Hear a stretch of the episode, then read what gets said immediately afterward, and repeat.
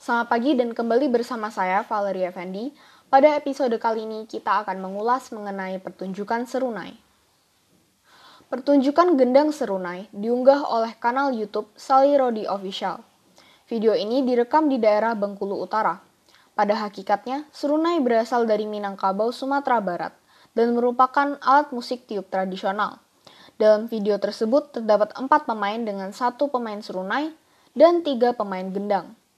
Pertunjukan singkat ini menunjukkan bahwa gendang bersifat sebagai alat musik ritmis dan serunai berperan sebagai alat musik melodis.